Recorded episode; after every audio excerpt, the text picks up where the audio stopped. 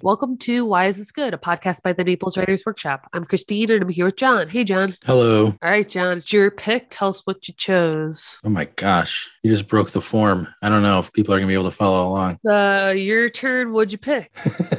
I picked a story called Girl by Jamaica Kincaid. All right. And you're going to read from the beginning? I'm going to read from the top. Wash the white clothes on Monday and put them on the stone heap. Wash the color clothes on Tuesday and put them on the clothesline to dry. Don't walk barehead in the hot sun. Cook pumpkin fritters in very hot sweet oil. Soak your little clothes right after you take them off. When buying cotton to make yourself a nice blouse, be sure that it doesn't have gum on it because that way it won't hold up well after a wash. Soak saltfish overnight before you cook it. Is it true that you sing Benna in Sunday school? Always eat your food in such a way that it won't turn someone else's stomach. On Sundays, try to walk like a lady and not like the slut you are so bent on becoming. Don't sing Benna in Sunday school. You mustn't speak to wharf rat boys, not even to give directions. Don't eat fruits on the street. Flies will follow you. But I don't sing Benna Sundays at all and never in Sunday school. This is how to sew on a button. This is how to make a buttonhole for the button you have just sewed on. This is how to hem a dress when you see the hem coming down and so to prevent yourself from looking like the slut I know you are so bent on becoming. Tell us why you picked this or uh, how you came across it. Well, this story is, I've been encountering it in anthologies since for 25 years. So it's always been on my radar. I don't know. I was just flipping through books when we were trying to pick a story for this, just trying to find something. And um, I saw the title and I was like, hey, I'll pick that one. Refresh my memory because I was going to ask you this before we got started, but did we share this in the workshop at one point? Did we bring this in as a form of flash fiction? Because I've read it and I'm pretty sure we had a conversation about it. And I think it was in our workshop, our short story group. If it happened in the workshop, I was not there for that. I didn't introduce myself to this story, but I think I've read it before and I thought we had come across it. Maybe you read, I mean, you could have read it in a, um, a short story class or something, you know, like at a workshop or something Yeah. long, long ago. Like I said, I've encountered it for many times over 25 years. So it just comes up. It's like one of those stories. Anyway, yeah, it's definitely like a good example of would you call this flash fiction? That's a good question because there there are some people who would define flash fiction according to certain qualities that like this this is flash fiction because it has this quality. Whereas I always think of flash fiction as just it just has a word count. As long as it's a thousand words or less, it's flash fiction. It doesn't matter what what Yeah. it does or what it accomplishes or what it fails to accomplish. Like, you know, does it have to tell a story? Does it not? Doesn't matter. It's just as long as it's a thousand words. But at the same time, I think this was written before we started talking about flash fiction as a thing. People were writing short, short stories well before we, we coined the term flash fiction. I think flash fiction is either a description of something that was already going on or somebody tried to create something new and they named something that technically was already going on. I wouldn't call it flash fiction because I think it predates flash fiction, but I would call it flash fiction in that it's short.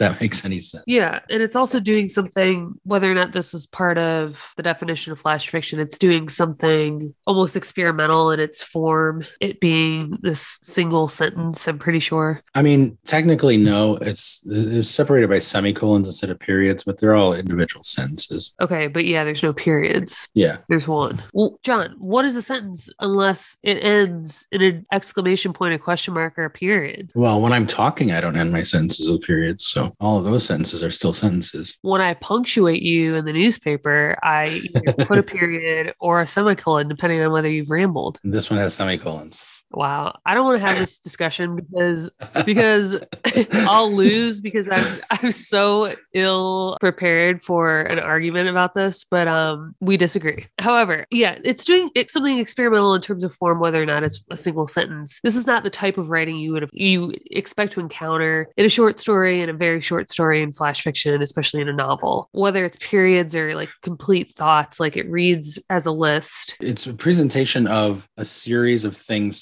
somebody is saying, but they're not con- necessarily consecutive. It's not like a single, it's not a monologue. It's like they say this, then they say this, then they say this, but those could be separated by weeks, days, like a, a couple of minutes here and there. You know, we don't know. It's just a collection of all those things interspersed or interlarded by two moments in which the person being spoken to responds, which are italicized. So yeah, it's a really interesting form. It's not something you you see. I'm sure somebody copied it in some way, but this is relatively unique. Right. Well, and to that point, this not being necessarily consecutive sentences, but things that people have said, it reads almost like a list or like clearly like a set of instructions. They're all commands for the most part. If it's not a command, it's some kind of form of advice where it's like, you know, this is how you do this. It's either this is how you do this or do this kind of That's right. alternatively yeah and Um, it obviously covers like a wide range of household tasks or sort of these expected interactions that a young girl might have and then there's that refrain that you read i think at least twice in the section that you read and it gets more and more pronounced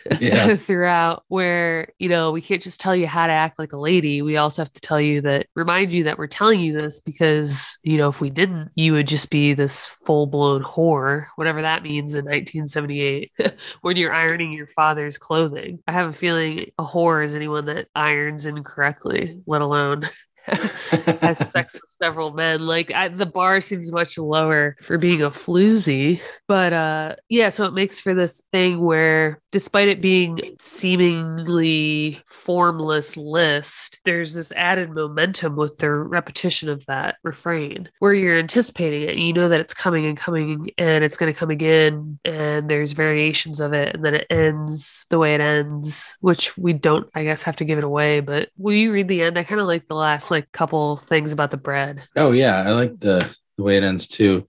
Always squeeze bread to make sure it's fresh. But what if the baker won't let me feel the bread? You mean to say that after all, you are really going to be the kind of woman who the baker won't let near the bread?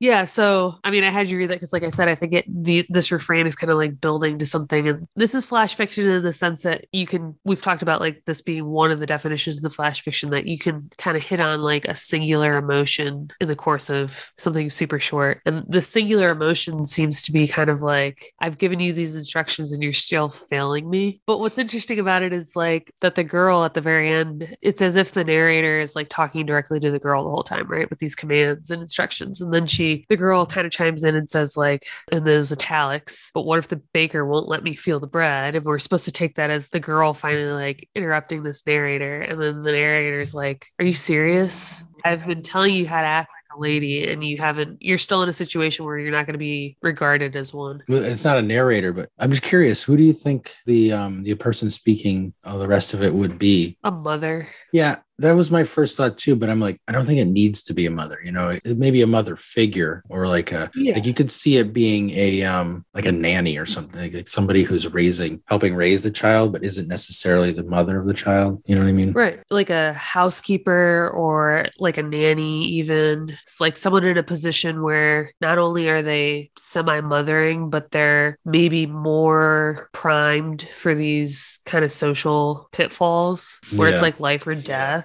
I guess I assumed a mother figure just because this person is like so hell bent on the horror part of it. Like maybe it's like a nun in school or something, you know, that's like, this is how you be a lady and this is how you also remain a virgin forever. I could even see it being the um like the girl of the title is getting a job as a housekeeper and the older housekeeper is giving her advice as how to be a good housekeeper, you know, that kind of thing. Wow, it could be that exact thing, John. And I feel like I've read something or like seen films like that where there there is that dynamic. Yeah, that makes sense. It's just so such a cool form uh, because it it creates the character. It's not traditional dialogue, even right. It's not even a monologue, like we said. It's just a series of statements that the person would have said, and by presenting those, we get a sense of who both interlocutors are: the speaker and the person being spoken to. Yeah, I know it's not a vignette, but it feels like it could be a character sketch in a way, right? That this is It'd be a cool approach to a character sketch. Yeah, it's like a backdrop. It tells you a lot about whoever this character is, their morals and values, their expectations of others. Uh, we've also surmised their possible roles in society, or at least in relation to the person that they're talking to. And then, like, even if all that stuff is like still up for debate, you know exactly how this character talks. But it's like so concise, and it's there's not necessarily a plot to it, which is why I would call it something like a sketch, right? Because we don't necessarily know what is happening in the world, or we don't have any like you would struggle to define this story in plot terms. So it feels like a feels like a sketch.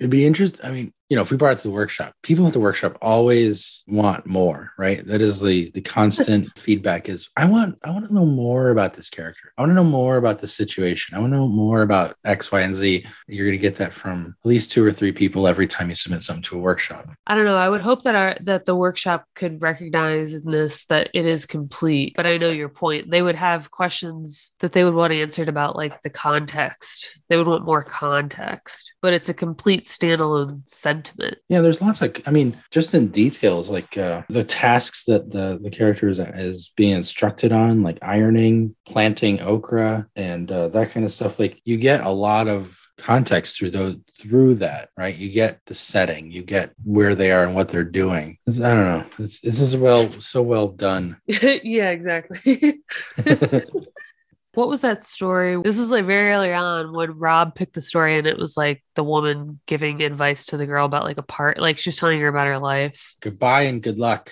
Grace Paley. Yeah, so in that one, it's very much like there's more of a story to it, but you're still getting it in this kind of uh, eavesdrop manner where it's not as if it's not straightforward. It's just kind of like you, as the reader, are not necessarily reading for the plot when you start. You're just reading because this character is interesting and the voice is interesting. And it's like the plot kind of comes to you through osmosis and like through a back door. And then by the end, you realize realize that there has been a plot, but because this, the story form is like so non-traditional, it like sneaks up on you. And that is similar here, is I guess my point, where we can surmise a lot about the context, even though it's not given to us directly. And it might be something that you have to like think about for five minutes afterwards. And I think that this I would describe in modern terms more as flash fiction because it's not that there's less context, but there is certainly less plot than this other story that we're talking about. That story, like I said, even if you're getting the plots that's in drips. There is one, and it is the story of her pursuit of a guy who comes in and out of her life over many, many years. They have like some kind of like rekindling in there at the end. There's not like a beginning, middle, and an end plot wise to Girl. No. But there's like still a takeaway and a feeling and a context and an understanding of like social norms in this situation, even if we don't know if it's like modern day Jamaica or not. Or where is it? The Caribbean? Her name's Jamaica. Um, it's somewhere Yeah, in the Caribbean. Antigua. That sounds right. Anyway, what else do you like about this? I like everything about this, but I think I don't know. I don't know if there's much more to say. It just it, it accomplishes it does very well in creating the two characters and defining a situation and giving us a feeling at the end. It accomplishes what fiction needs to accomplish, and it's done in an unusual way, non-traditional way, and quickly. Very short. Yeah, it's hard to like imagine a takeaway for something like this.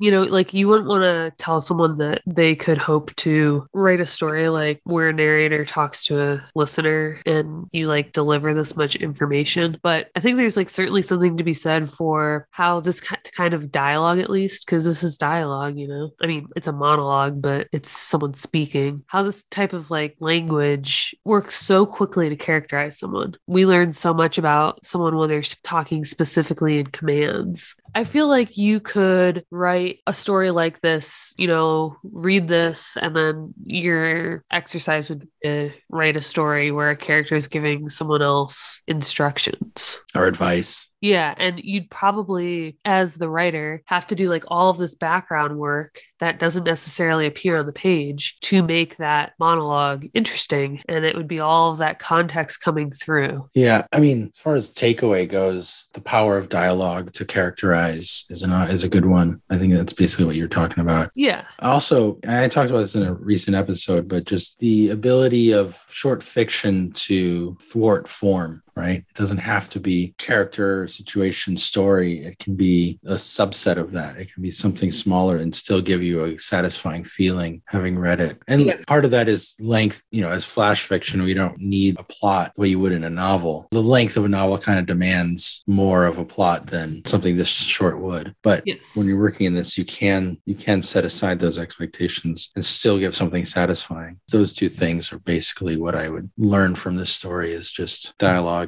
form Yeah.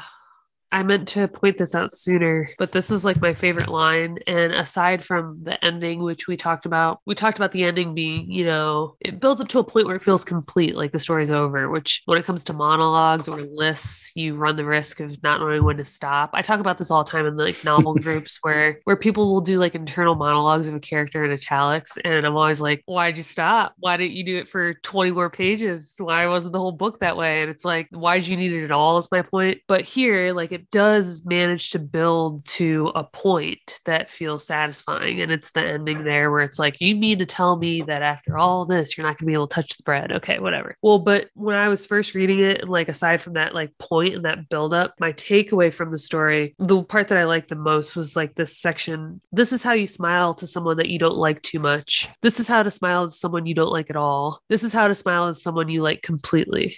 And I really like that series because that was where I felt like I did get a lot of context. We're, we're, getting a lot of context in terms of what is expected of this girl. And it might be what's expected of her at her age, at her station in life, her job. We don't know. But the bits about this being how you interact as a human with other humans, specifically the line about this is how you smile at someone that you don't like at all. You still have to smile at that person. That's what's expected. And that really like rung true for me because like this might be set in a different country, like 40 years ago, but that is still expected of women in America in the 21st century. Like, I loved that line because, like, my mom has never told me how to smile at someone that I don't like, you know, but I've learned that that is expected of women through so many other context clues. So it's, I loved reading it like deliberately here. Yeah. Like, you could probably write entire essays about politics based on this essay. Oh, people have. Yes, there's that much context, I guess is my point. You know, know, like a sentence like that that really stuck out for me immediately brought up all of these thoughts. And it's rare, I think, that much fiction that we come across like would be so direct that way. Yeah. I mean, this kind of gets into the like, we can uh, applaud its ability to create these two characters, but then you dive into what is being expressed about these two characters. Like, it's about conformity, it's about, you know, performing towards expectations, you know, social yeah. expectations. There's all kind of political and social implications in this situation. Right. Even if it's as simple as any of those scenarios we outlined before mother talking to her daughter, boss right. talking to her, their employee, whatever it is, all of that is impinging upon the situation to create this problem